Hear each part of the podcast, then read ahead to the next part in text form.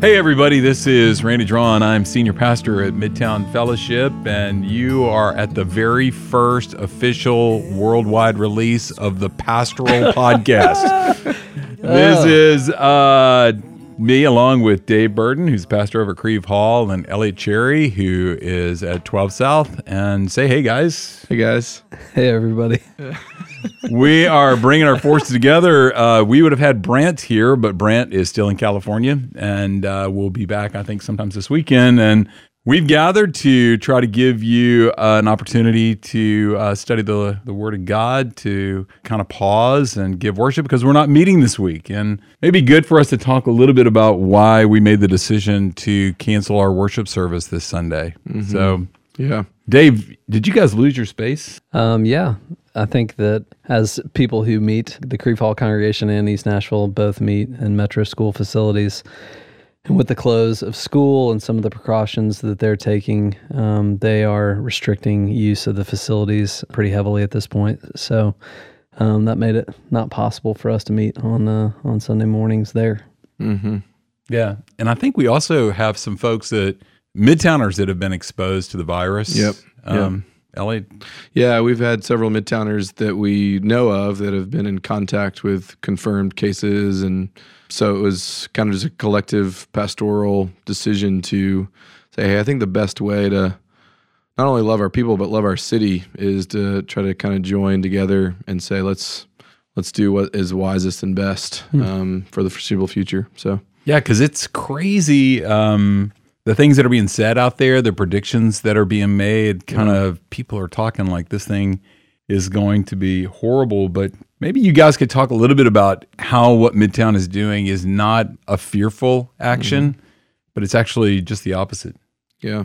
Yeah, I mean, I think that some of the uh, advice and counsel we've sought out from medical professionals and people who are experts in infectious disease and things Which like we got that, a lot of those guys and gals in Midtown. most of them are telling us that that one of the best ways that we can help care for those who uh, are at risk, are at high risk, or more vulnerable to the effects of, of the virus is actually by helping slow it down, um, by not having gatherings of certain sizes where uh, people are overlapping so much. So uh, it sounds like that some of the main concern, at least from uh, the medical folks we've spoken to, is that if too many people were infected at the same time, that the strain that that would put on our ability not only to care for those people, but to care for the people uh, who are experiencing other things, Yeah. uh, heart attacks and Yeah. things of that nature, uh, would actually really be compromised. And so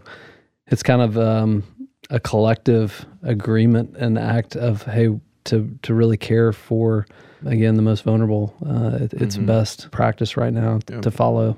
So, Dave, I'm going to ask you this question. So, the rumor that we're doing this just because Elliot wanted a week off so he could go down to the Bahamas, that's no longer, is that not Rumors are always true? half true. They're always partially true. yes, no, that is not true. Yeah, and I think there's also something to be said, and I don't think this would come as a surprise to our people, but not gathering in corporate worship as a church doesn't remove us from the Jesus that we gather to worship. Um, I was actually came across something that Charles Spurgeon wrote 150 years ago when their Sunday assembly was threatened and they didn't gather. And he said, The removal from the means of grace doesn't remove you from the grace that those things represent. Mm-hmm. Mm-hmm. And so this is in a solidarity act with the city and with the people that we want to mm-hmm. love. It doesn't remove us from Jesus. We're trying to actually love the city. So, I love how you quote Charles Spurgeon and I quote Earth, Wind, and Fire. It just balances us out. You know, I think they once said, I don't remember what they said, but you know, it is true that that this act uh, of us not meeting this week is not running away from the problem. In fact, in many ways, it's running into it because we love our city. Um, we have a deep love for Nashville and actually feel deeply called. We're on mission for our city. yeah. And a part of the way to love this city and care for this city and show compassion toward this city is to help our city um, collective effort to slow Yeah. the spread of this virus. I've only been around Midtown for, gosh, 10 or 11 years, but half of Midtown's life, I guess. I've only had this happen one other time a cancellation of a Sunday service on a snow day. Have Was this the second? Have I been around I for think both? the only other time was the flood. Oh, the flood. Yeah. Yeah, right, we canceled on that day as That's well. That's right. Yeah. So- Isn't it crazy that God called the army of Midtown out when the tornado hit, and now He's calling the army of uh, Midtown in Yeah. when the virus hits? But they're both the same thing, uh, just different reactions to Yeah. different things. Mm-hmm. Yep. Well, I thought we would spend a little time this week. We were going to preach out of Luke chapter 8. We started this chapter last week when we preached on Jesus calming the storm. And it's a beautiful passage. Uh, this whole chapter is beautiful, especially for this the season in Nashville with tornadoes and now the coronavirus, where this is a whole chapter talking about that Jesus is greater than nature and is greater than our fear of nature, hmm. which we can't control. Hmm. And today we're going to talk about Jesus is greater. He is the greatest in the spiritual world. Mm-hmm. That this world of demons, he is still king and he faces our fears with that part of the world. And then next week we're going to talk about death and how Jesus is even greater than death and faces our fears of the grave. Mm-hmm. So um, why don't we just dive into it? When do Yeah. you guys want to read our passage? Yeah. Let me read. Yep. All right, this is Luke uh, chapter 8, uh, verses 26 through 39. ESV. It is in ESV. Then they sailed to the country of the Gerasenes, which is opposite Galilee. When Jesus had stepped out onto land, there met him a man from the city who had demons. For a long time he had worn no clothes, and he had not lived in a house, but was among the tombs. When he saw Jesus, he cried out and fell down before him and said with a loud voice, What have you to do with me, Jesus, Son of the Most High God? I beg you, do not torment me. For he had commanded the unclean spirit to come out of the man. For many a time it had seized him. He was kept under guard and bound with chains and shackles, but he would break the bonds and be driven by the demon into the desert. Jesus then asked him, What is your name? And he said, Legion, for many demons had entered him. And they begged him to not command them to depart into the abyss. Now a large herd of pigs was feeding there on the hillside, and they begged him to let them enter these. So he gave them permission. Then the demons came out of the man and entered the pigs, and the herd rushed down the steep bank into the lake and drowned. When the herdsmen saw what had happened, they fled and told it in the city and in the country. And then the people went out to see what had happened. And they came to Jesus, and they found the man from whom the demons had gone sitting at the feet of Jesus, clothed in his right mind and they were afraid. And those who had seen it told them how the demon possessed man had been healed. Then all the people in the surrounding country of the Gerasenes asked him to depart from them, for they were seized with great fear. So he got into the boat and returned. The man from whom the demons had gone begged that he might be with him. But Jesus sent him away, saying, Return to your home and declare how much God has done for you. And he went away proclaiming throughout the whole city how much Jesus had done for him. Thanks, Dave. Maybe we can uh, spend a little time talking about what's in this story. What do you guys see here? What strikes you, and um, what do you find odd? And believe it or not, there are a lot of things in stories like this that uh, we have questions about that we don't have answers Yeah. to. Maybe more things than we want to admit, Yeah. right? Yeah. Yeah, I think as a interesting chronological, if you were around last week and heard about Jesus calming the storm, there was a storm they thought they were going to die in, and then this is literally the next day. Like you, you get off the boat and a demon possessed man is greeting them. There's got to be some level of them going, "Don't we get some kind of break from the crazy? Like we just had a really hard night." So yeah, I mean, I think to be greeted by a demon possessed man the morning after you thought you were going to die, there's got to be something in the disciples that's exhausted Yeah. and wondering what in the world they've signed up for, you know? Yeah. So just talk about that for a minute, guys. I mean, this guy's possessed by a demon. I mean, that's really gripping to think about that we live in a spiritual world where that's possible. Mm-hmm. Maybe even in light of what we're facing this week uh, with the virus, it's not something that probably many people in our day and age have a context for. Mhm, mhm. And yet, scripture makes it really clear. You know, I think we talked about Ephesians uh, chapter 6 recently that uh, our battle is not against flesh and blood, but against spiritual forces in the world. And I think sometimes it's it's easy to kind of live mm-hmm. uh, either willingly or unwill- unknowingly mm-hmm. obtuse to that. Mm-hmm. So Maybe you guys don't remember the movie The Exorcist. Yeah. that came out in like the mid 70s. But I remember when that came out, you know, it had Linda Blair. I think that was the actress's name, where her head spun around in the movie and she was vomiting like pea soup everywhere. But after that movie was released, everybody was terrified. Like sermons were preached about Yeah. uh, demons in the spiritual world because everybody mm. was terrified that they were going to get possessed by demons. Mm-hmm. And when you read this, it really can generate a lot of fear mm-hmm. about what's really going on in the spiritual world. all that y'all just said is is very true. I think it should be comforting, even in the modern day, that that's a reaction to know that we're not alone in that. This town was terrified of this man who was demon possessed. Yeah, like that's true. It's not like that we've gotten more afraid of demons in Right. the spiritual realm that we don't understand and we can't see. We these people were terrified of him. They had outcast him to the Right. edge of the city and to the tombs, and they were trying to shackle him up and put him in chains. And so I think that it's natural and maybe uh, the normal thing to encounter when you or to experience when you encounter demons is fear. Like these people are terrified of this dude because they can't control him. What are, what are they supposed to do with this guy? Um, It's, does it strike you, and maybe I'm jumping ahead of where you're trying to go with this, Elliot, but in Mark, it describes this guy, and is it Mark chapter 5 that Yeah. has a story? And he says that he lived in the tombs and cried all night. and cut himself. Yeah, cried out. Like, Yeah. what would it take for that to become normal that you're going to sleep and you can hear this guy crying from the tombs? Mm. And the town people were just living with that. Yeah. yeah, that, that, that's become in the Gerasene town the normal Yeah. thing. That the crazy guy out in the tombs that cries and screams every night. So he shows up and Jesus, uh, he runs up to Jesus' feet. And in the Luke version of the story, the order of operations is a little kind of weird to try to see chronologically what's going on. But this demon possessed man screams out at Jesus, Son of the Most High God, don't torment me. Which I think is interesting because whether it's the demons or the man talking, it's very clear that this person knows exactly who Jesus is. Yeah. Yeah, which is interesting in light of almost every story we've studied up until this point. Mm-hmm. Whether Jesus has been forgiving sins, healing the sick, raising the dead, Mm-hmm. rebuking the storm, everybody continues to ask the question who is this? Mm-hmm. Jesus? It was one of you guys that brought up last week that this is how the story of the storm ended, where the disciples were Yeah. saying, Who is this? They Mhm. can do this. Mm-hmm. Yeah. Now the only person or people or Mhm. demons Right. uh, who are fully clear on who Jesus is before he does anything Right. is the demon possessed man. Yeah.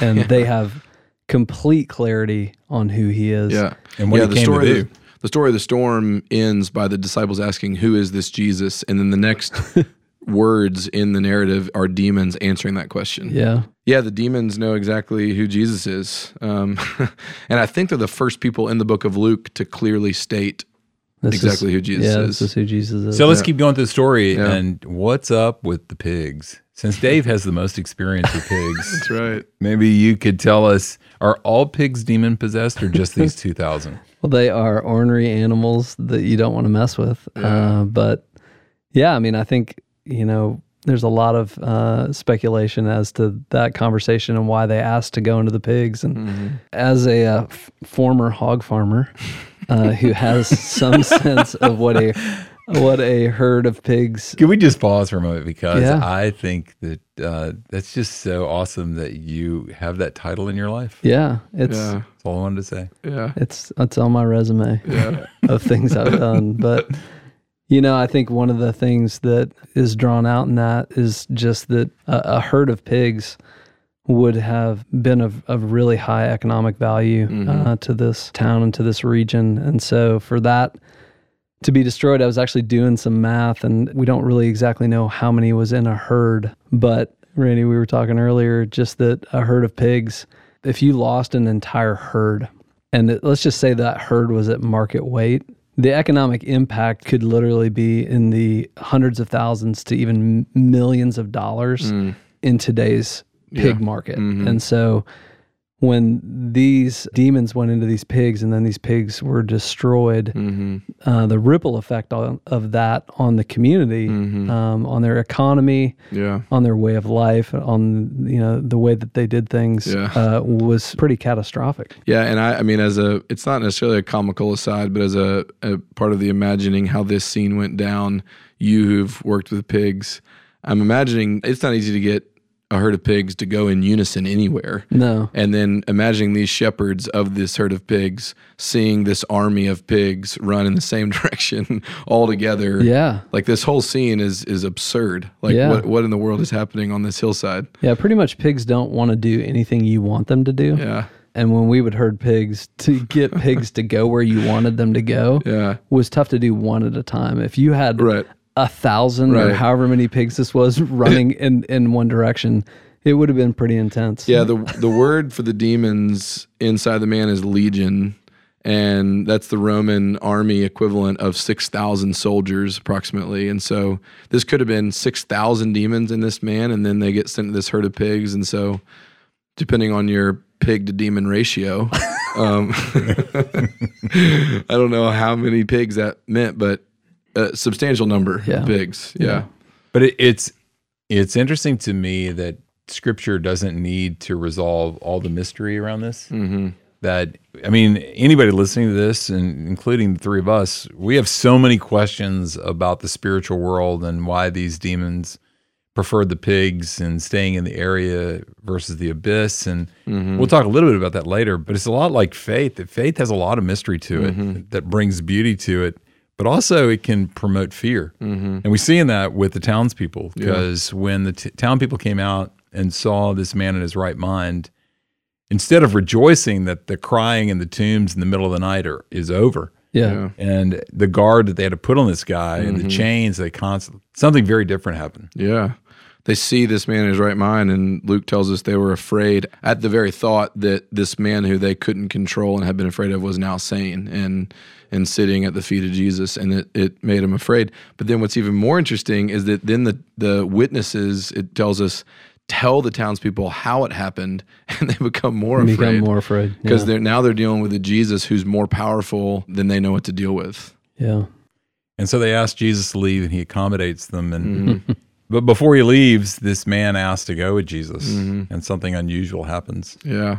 I think it's the only time in the Bible where this happens, where someone asks to stay with Jesus and he sends them away and says, No, you have to go back to your hometown and tell everyone about what I've done for you. And he and he goes. Well, before we dive into that, I'd like to just uh, tackle a couple of things that I think might be good for us and for the body of Christ during this crazy week and the weeks to come. Let's go back up to the guy that is demon possessed. And maybe you guys could talk a little bit about this exchange he had with Jesus, mm-hmm. where Jesus asked him a question. Would you guys talk a little bit about that question and what you see here? Mm. Hmm. It struck me this week in preparing for the sermon that I am now so glad I don't have to preach. I'm kidding. it struck me that Jesus' first words recorded in Luke is that is this question to the man. And he asked the man, What is your name? And there's this weird interplay as the story is unfolding between you can't really tell are the demons speaking or is the man speaking? And is there's this blurred line between who's answering the questions and who's crying out and who is who. And so for Jesus to ask this man his name, I, I think is not or to ask the demons their name, I think it's obviously Jesus being very intentional with this man. This guy has no idea who he is. Yeah. And so I think this is like surgery from Jesus. You don't know who you are, and I've got to clear up this fog for you. I'm about to tell you who you are. Are you able, demon possessed man or demons, can we separate out the real you and the false you? Because I'm about to make that very clear. We've got to we've got to name it, so to speak. Yeah, I mean, the question that they asked Jesus too, in tandem with that, is, you know, what do you want with me? Mm-hmm.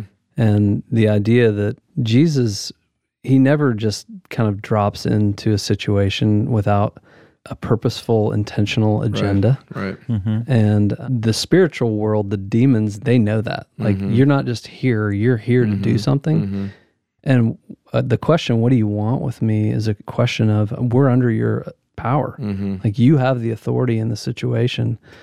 And so for Jesus to ask, what is your name? I mean, it, it seems like what he's fighting for uh, that maybe the entire town had given up on. Like the entire town had probably said, like, this guy can't change himself and we can't change him. So, mm-hmm. like, let's just kind of get him over there where mm-hmm. all we have to do is hear him crying out at night, but we don't have to, like, like we're going to chain him up and put mm-hmm. guards around him. Like, we're going to pay to keep him away. Yeah. And yet, Jesus' interaction with him is actually trying to restore his identity Right. away from someone who is utterly under the power and the control of the forces of darkness Yeah. to now being somebody who by the end of the story is being sent back into the very area Right. that he's from Yeah. to have a profound testimony hmm to look at what what God's done for me and the thing it seems he's doing for him here is is he's giving him his name His- right, yeah. maybe or a new name Yeah, Randy, I feel like you've talked about this for years. I'm so tired of you talking about it. But the uh, the idea Thanks, of man. like Jesus didn't just come to forgive your sins; He Yeah. came to declare you righteous. He didn't just come to free you from the power. Uh, he came to make you alive. He didn't just come to free this man from the torment of the demons of Legion. He actually came to give him a new name, and that's what I think he's doing in the question. Is we got to bring all that up because I'm not just here to make your life not live among the tombs. I'm here to give you a name and send Yeah. you back on mission. And Yeah. so we got to clear that up. Talk to our people for a minute, guys, about what happens when we forget our name. Mm, Because I think that what you guys are referring to is the new name that Jesus gives us is sons and daughters. Mhm. And that's a powerful name that he gives us. And when we forget that name, it's almost like we're tempted to go back and live in the tombs. mm, oh yeah And uh, especially in this season where there's so much unknowables about the future, and especially moms who have little kids, and are they going to get sick? And you know, are we going to get the coronavirus? And or is another storm going to come? Like, mhm, Mhm. talk to me and us about what happens when we forget our name. mhm, yeah i mean i think that if i don't know my name i'm always trying to uh, get a name mhm, uh, or defend my name mhm.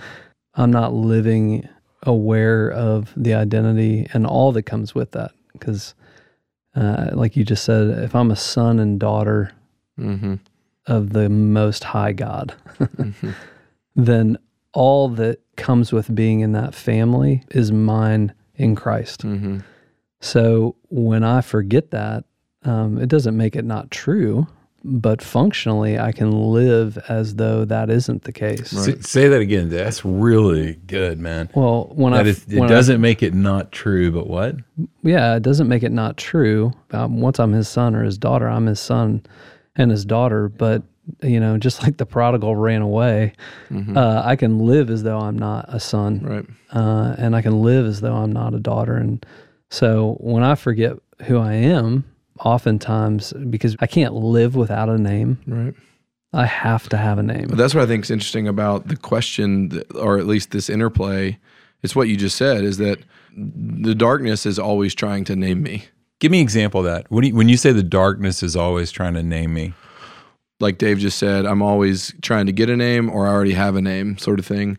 I think that in my parenting, for instance, when I lose my temper on my kids and then I'm living in the in the shame bucket of that, what kind of dad am I that would that would have a moment like that with the ones that he loves? For the rest of that night, I'm able to listen to the darkness that's telling me this is who you are, you're a bad dad. This is who you are. You you you haven't gotten any better at this. This is who you are. And so the darkness is always trying to name me. They don't just the demons in between my ears don't just want me to mess up. They want me to name myself, or they want to name me because I messed up. And so I think that that's always what the darkness is trying to do is not just get me to dance on their team, but also live with the name they give me. Mm-hmm. Yeah, I think that that's beautiful what you guys are saying. And we often say this here at Midtown that the darkness wants to move which side of the butt I live on. Mm-hmm. Because we always live after the butt. You know, mm-hmm. I'm forgiven, but I'm a mm-hmm. horrible sinner. And we live in that category of I'm a horrible sinner. Instead of flipping that over that maybe I'm a horrible sinner, but I am tremendously forgiven. Right. And darkness wants to flip those things around, and it does it in such a subtle way that Right. sometimes we're not even realizing it's happening. Mm-hmm. Um, and even our past can do that to where we're so used to living in the tombs, and all we know is tomb living Right. Yeah. That we wear this name, but we wear it loosely because our past has a better name for us, or maybe a, a louder name for us. Mm-hmm. Which I think comes out in the guy's question back to Jesus. That's where the Luke's chronology is a little confusing. But when he bends down and, and is talking to Jesus, I think Luke's making it clear this is after he's been liberated from the demons. But he says to him, Don't torment me. I'm so used to living in torment from the darkness that even the one who came to liberate me, I would think would be there to torment me. And so I, it's like you said it a couple weeks ago, Randy. Oftentimes when you're so sunburned, even love feels feels like it's painful. Um, like any touch, any touch, any yeah. touch feels painful. And he's asking Jesus, "Don't torment me," because if you're more powerful than these demons, and all they did was torment me, surely that's what you're here to do too. Yeah. So, um, how do I put the right name back on? Hmm if I can't lose my name, it's my name. I'm a son, I'm a daughter. That's never going to change, but I can forget that, or I can stop living out of that, mm-hmm. or I can choose in my freedom in Christ to put a different name on top of that. Mm-hmm. Well, yeah. I mean, I think like when you have a baby, you don't give yourself your name, it's mm-hmm. given to you. Mm-hmm. Your father and your mother name you, you know, in some really beautiful ways. This man is at the feet of Jesus and like First John 4 says that perfect love drives out fear, it casts it out. Mm-hmm. In casting these demons into the pigs, he is literally casting out in that moment by his perfect love what is dominating the narrative of this man's life. Mm-hmm.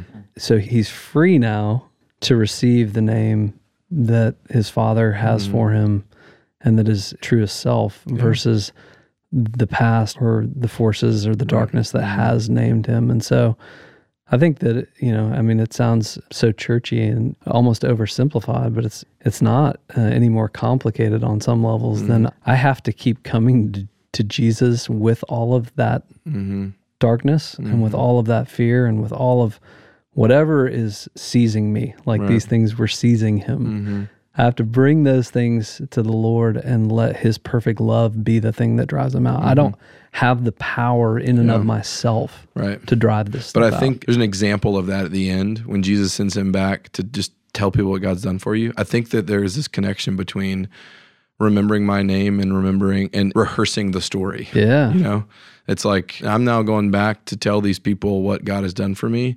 And when I rehearse what God has done for me, I will remember my name. Yep. Do you think that's normative in the Christian walk? That when we experience transformation in our own life, that our transformation becomes more powerful and more real when we actually begin to articulate and become a, a means by which God brings transformation in other people's lives? Because mm. this guy went, where did he go? Back to his neighbors.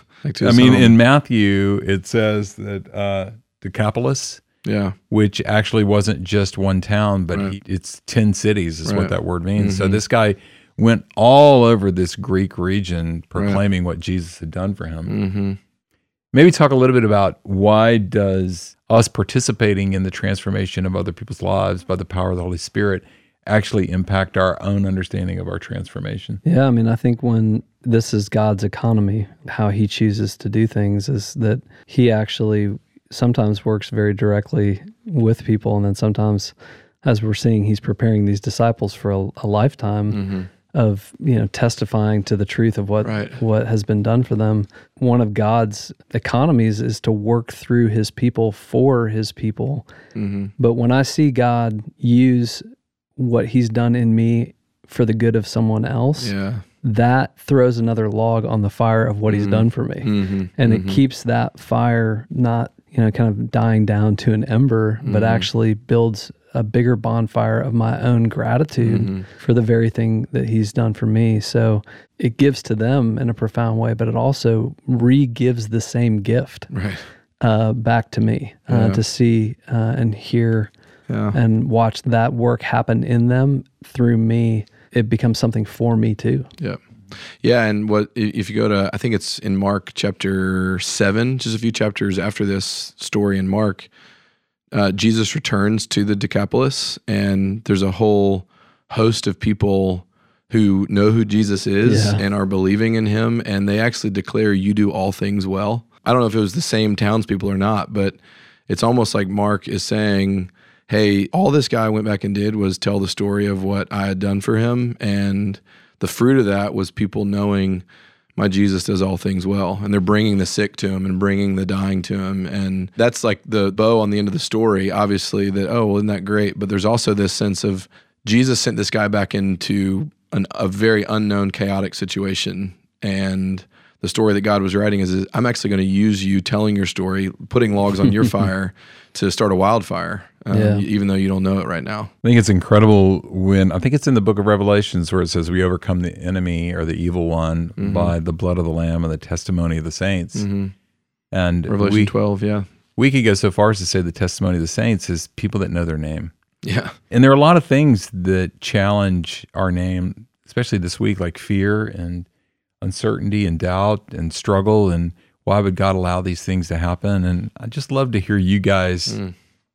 Just talk to our people about how do they pick up their name uh, when they're feeling those things? Because there's nothing wrong with being afraid. Mm-hmm. Yeah. And there's mm-hmm. nothing wrong with being scared, and there's nothing wrong with loving your family and wanting mm-hmm. good for them, and how that can create anxiety in your life. I mean, that's that's about as normal as you can be to be a human and feel those things. But Mm-hmm. talk to us. Yeah, I mean, I think that in the first part of the story, Jesus steps into what seems to be an unchangeable situation mm-hmm. and works some supernatural change Mm-hmm. for this demon possessed man. But how he does that changes some things for this you know area and this mm-hmm. region Right. in a way that they don't want Jesus to mess with that mm-hmm. stuff. Like you can change the demon possessed guy, but don't kind of bump into into our economy or into our herds. And you know, when Jesus bumps into that stuff, and maybe we move from a place of fear of like uncertainty, like wow, what what just happened, to being seized with great fear. I think one of the things I know. I'll just speak for me. I'll use an I statement as we follow our guidelines. Great, that's a great reference Do we to have? Do we have groups. a? do- Yeah. Do we have a podcast guidelines? No, No. we we can crosstalk all we want. Okay. Um, I'm about to. Don't worry in about you. ten minutes. We're going to fix you, Elliot.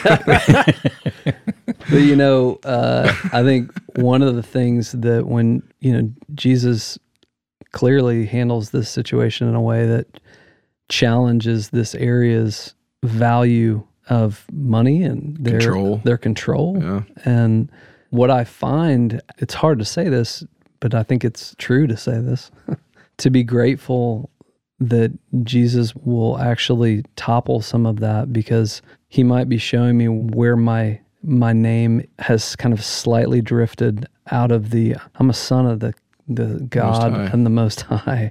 So, I To, think, um, are you um, saying that Jesus is going to create more fear in my life to transform me? Love how Randy just is like playing host over Yeah. there. Just talking you're just asking What all the are you questions. saying? us. I'm Dave. saying that what sometimes what when I pull up my fears or my fears are exposed, what I find is w- where my name has subtly become anchored in. Mhm. And Jesus loves me enough to say, I, I don't want your name anchored in these things. I want your name anchored in me. Well, yeah, and if you when they get off the boat and they are greeted by this guy, because of what we know about this guy and where they had outcast him to and tried to chain him, they're afraid of this guy. We got a whole town that's afraid, which I think we can relate to this week. Yeah. And then they see this man healed and they're afraid. So we got a, another level of fear. And then they hear how Jesus did it. And now they're finally seized with great fear. It's like Jesus had actually taken care of the thing that they were first afraid of, hmm. but they're still afraid. It's because they had like encountered something, they encountered someone who was more powerful than the thing they first thought they were afraid of. Yeah. And that challenges me to go maybe what I thought I was afraid of is is not what I'm actually afraid of. And but they had built their whole lives on well he's chained in the tombs, sure he screams but he's out there and he won't touch us or hurt us. And now he's healed. Well, that terrifies us because how does that happen now that we hear how he did it? It was this Jesus guy. He's maybe more scary than the demons were um, to these townspeople. In a week that we've had where not only more and more guidelines and cancellations and um, quarantinings and news have been seizing people with great fear, I think that what the townspeople show that we're all maybe the most scared of is the fact that Jesus may not do with his power what we want him to do with his power. Mm-hmm, mm-hmm. And that's terrifying. Jesus, you could stop Corona from getting into Nashville, but you haven't done that. Mm. And like you said a minute ago, Randy, it's uh, it's certainly okay to be afraid. It's certainly okay to love our families and want health for our loved ones. I think what Jesus is challenging is is do you actually know what you're afraid of? Um, and let me meet you in that place. Uh, and let's talk about that. Well, let's talk about that uh, because last week, uh, one of the questions we asked at our campus is if you have enough faith, does Jesus calm all your storms? And uh, we actually, as we began to study scripture, we realized that that's not the message of that passage at all because Mm-hmm. there are tons of storms throughout history through these disciples' lives. And we know from our own experience that Jesus doesn't come in and calm every one of my storms. Mm-hmm. In fact, uh, he does just the opposite. Many times he's asking me to run into storms Mm-hmm. and get myself. So, how can I be confident that this Jesus, who is all powerful over uh, nature Mm-hmm. and tornadoes, and the Jesus that is all powerful over every spiritual force that we will ever encounter in this world, Mm-hmm. how are we confident uh, if his value system is different than ours? Because he seemed to care very little about these pig farmers' million dollar investment in Yeah, 2,000 yeah. pigs. Like, Yeah. By the way, who has 2,000 pigs, man? That's disgusting. But uh, It is. if you've been around pigs, you, you'll know what I mean. It's a hard thing to keep 2,000 pigs. Smell you later. Yeah. so talk to me about so here's a Jesus has a different value system than I do. Here's a Jesus who doesn't always calm my storm. Here's a Jesus that is walking into our lives and giving us new names. How do we trust that Jesus? Mm. Yeah, I mean, I think that's why um, it's so important to, um, you know, like Colossians, I guess three says, you know, set your mind on things above, not on earthly things. Mm-hmm. Set your hearts on things above, where Christ is seated at the right hand of the Father. Well, the only way he got to the right hand of the Father was through the cross, Mm-hmm. and the reason he went to the cross, uh, died and rose again, that we'll hopefully get to celebrate in April at Easter all together, um, is because if he's coming in to topple my value system, we already know that his value system is this you are my treasured possession. Mm-hmm. And the thing uh, that was so broken that could never uh, be fixed by you or changed by you, the only person who could change what was corrupting the world Mm-hmm. and causing decay and chaos, Yeah. which was sin, I took that all Yeah. on myself. And so that's how valuable you are to me. So if I'm moving into your value systems, it's from that place of I'm fighting for you Mm-hmm. to see Mm. how profoundly valuable you are to me Mm. and to free you. I mean, that's what sanctification is many times. You know, it's it's I'm trying to free you up, not shame you, but free you up so that you can actually walk in the strength and the beauty and the grace and the depth of the value that you already have. Mm-hmm.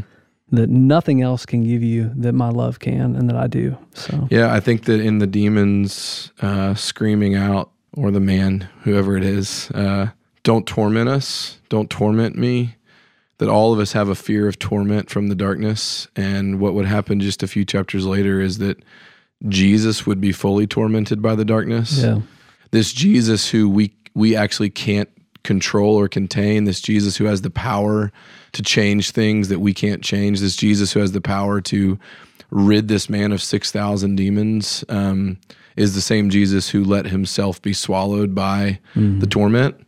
And so there's this loosening of my fear death grip that would say I have to hold my whole world together in order to be okay. My hands get loosened around that commitment when I get to see Jesus not only deal tenderly with this man, but use his power and let himself be tormented for my sake. I don't have to be afraid of what the darkness might do to me because my Jesus conquered the darkness. I don't have to be afraid of what the demons might do to me because Jesus has uh, once and for all crushed them.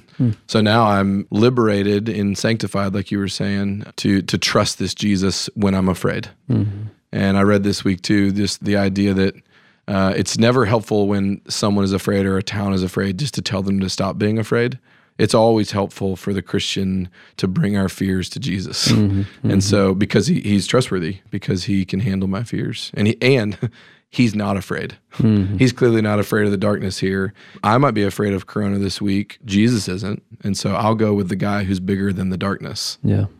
Yeah, I love that this scene starts out with this demon possessed man falling at the feet of Jesus. Mm-hmm.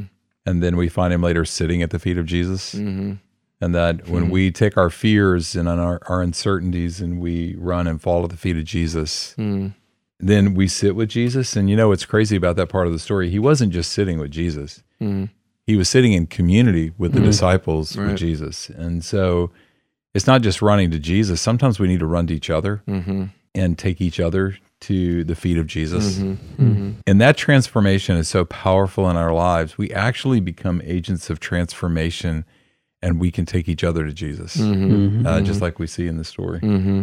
Yeah, and then Good. it's almost offensive that Jesus would send this man back to the town. But it's what you said when we started, Randy, just that in a town that's full of fear, he sends this man to tell a story.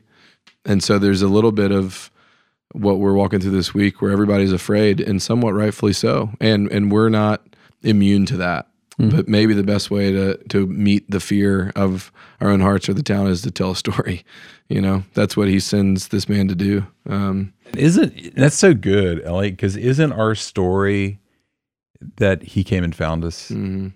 and he made us his kids, his Mm. son and daughter, that we didn't earn it. Uh, there was nothing that we could do to possibly achieve this, and yet he broke. He stepped into our brokenness and made us his own. And Mhm. if if he did that for us while we were yet his enemies, Mhm. how much more will he not do all things for us? When we retell that story, doesn't that stir hope in us? Doesn't Mm-hmm. it stir our faith to trust in him? And Mm-hmm. even when we hear those words coming out of our own mouth that encourages other people, doesn't it come back on us like two, tenfold? Yeah. Yeah, sitting there listening to Dave talk about throwing logs back on my own embers. I'm, I'm just sitting here recounting how many times I've gotten to tell what my Jesus has done for me to someone else. That it may do something for them, but what it does for me. And then when you when you just did it, I was just I was like able to do it for me. Um, Yeah. it's, it's really really good. So, um, we as a community, we fight for that in our own hearts because we know when we go and drink deep of Jesus, that's what gives us a full cup to spill it out on other mm-hmm. people. As we mm-hmm. often talk about at Midtown, if you want to be a good forgiver, remember how much you're forgiven. Mm-hmm. If you want to be a good giver, uh, discover how much has been given to you. If you want to be a good lover, uh, the best way to do that is to go and let yourself be loved um, so we can spill it out. So, A lot of time to be still this week. yeah, and I'd love to talk. I, Dave, why don't you lead us in thinking about what could it look like since we're not meeting for the next couple of Sundays as a community? But it doesn't mean that we don't worship or that we just because we're being asked to exercise social distance, it doesn't mean that we're being asked to exercise isolation. Yeah, I mean, I think that when your schedules are kind of getting decimated the way that they are right now, and there's wise restrictions and disruptions just to the rhythm of our lives, is my tendency, maybe like the townspeople in the story, to kind of rail against that? Or is my tendency to see that as an opportunity that the Lord may be trying to get me to ask that question? What do you, what do you want with me? what do you want to do here with me? And would I even believe that it's possible that even with the suspension of all of these things, that doesn't suspend my union with Christ at all? And in fact, it may create the margin for Jesus, like he did with this man, to take the relationship into a, a much greater depth, a much greater intimacy. And so, a pause like this, like a, an unchosen pause, oftentimes can promote maturity and growth and, and deeper, real functional faith and trust in the Lord. And so I was thinking a little bit about it uh, today, and um, I'm going to offer a couple of my own reflections, and you guys just you guys just jump in. Do you want to give like a thumbs up or a thumbs down yeah, when you say it? if these if they're good, Yeah. We yeah. can edit in like some sounds. Yeah, Yeah. yeah, absolutely. but uh, you know, if, if Jesus is is saying, "Hey, I'm I'm putting you guys on pause right now," you know, how then you know should I use my time? And you know, one of the first things that I thought of, and and it's challenging for me personally, even as as a pastor, is is it's going to create an enormous amount of time for me to pray. And it may even expose how much I have to learn about what does it mean that the Lord's inviting me uh, into this this union and prayer relationship, but that we would um, instead of kind of like the crowd push Jesus away, like hey get out of here. Prayer is really inviting him in, Um, you know, I think it's in Revelation where he says, "Behold, I stand at the door and knock." You know, we're we're supposed to limit our contact with one another right now in some ways, but there's no contact restrictions with Jesus. Like you, you can invite him all the way in. Um, Jesus is like that friend that never calls first. He just stands at your door and knocks. yeah, Yeah. Are you saying that Jesus doesn't have coronavirus? Does Jesus Jesus, have a does cell phone? Though? Yeah. what? yeah, but I mean, I mean, we've kind of said aspects of this, but you know, that this is a real opportunity. You know, you said we all said I think last week some version of this that fear is an inviting emotion, right? Right. So engage the Lord in your fear, engage the Lord in your anger, Mm-hmm. engage the Lord in your confusion, mm-hmm. and and bring it to Him. Because if if His perfect love is what drives that out, you know, f- fear can kind of be like a squirrel that keeps getting into your attic, right, and just like ripping apart mm-hmm. things that you don't want to have touched. You mm-hmm. know, He's He's the one who has the power to actually drive fear out. I I bring that to him and, and like Second Corinthians ten says, I take that thought captive. Mm-hmm. I take that fear captive. I take my anger captive. I take my my confusion and my concern and all of that. I don't have to be ashamed of any of it. Bring it all to Jesus and he says, take it captive and make it obedient to your confession of the gospel. And so I, I, I bring it to him and I don't have to make my fear obey Jesus. Jesus makes my fear obey Jesus. Um, So I was even thinking about, you know, we're on our phones all the time, probably looking at stuff that is kind of whipping the fear frenzy. But it's a remarkable season to live in. Like if, if we were, you know, restricted from seeing each other a lot, even 100 years ago or 50 years ago, uh, it would be harder to communicate, but we can communicate the truth to one another a lot right now. Like we have such access to to peddle the story of of the gospel and the and the truth and remind one another the, of the truth. Um, not just have those devices be the thing that lets the squirrel in. Yeah. So prayer is the first thing. Second thing I was thinking about is uh, what what do we practice? And it reminded me of Colossians three, where it says that uh, in Colossians three fifteen, let the peace of Christ rule in your heart. Since as members of one body you were called to peace, and be thankful, and let the message of Christ dwell among you richly, as you admonish one another with all wisdom through psalms, hymns, and songs from the Spirit, singing to God with gratitude, and whatever you do in word or deed, do it in the name of, of Jesus, giving thanks to God the Father through Him. So one of the other opportunities I think we have, uh, and it's it's connected to prayer, and it's connected to prayer with the Scripture, is we have the opportunity as a community, uh, as families, with our kids, with our friends, with our coworkers, to set our minds on things above, not on earthly things. And, and what that means is to let the peace of Christ rule in our hearts. What does it mean to to let the peace of Christ rule? And, and what it means is is that I, I'm going to make a decision. Uh, who's going to make the call?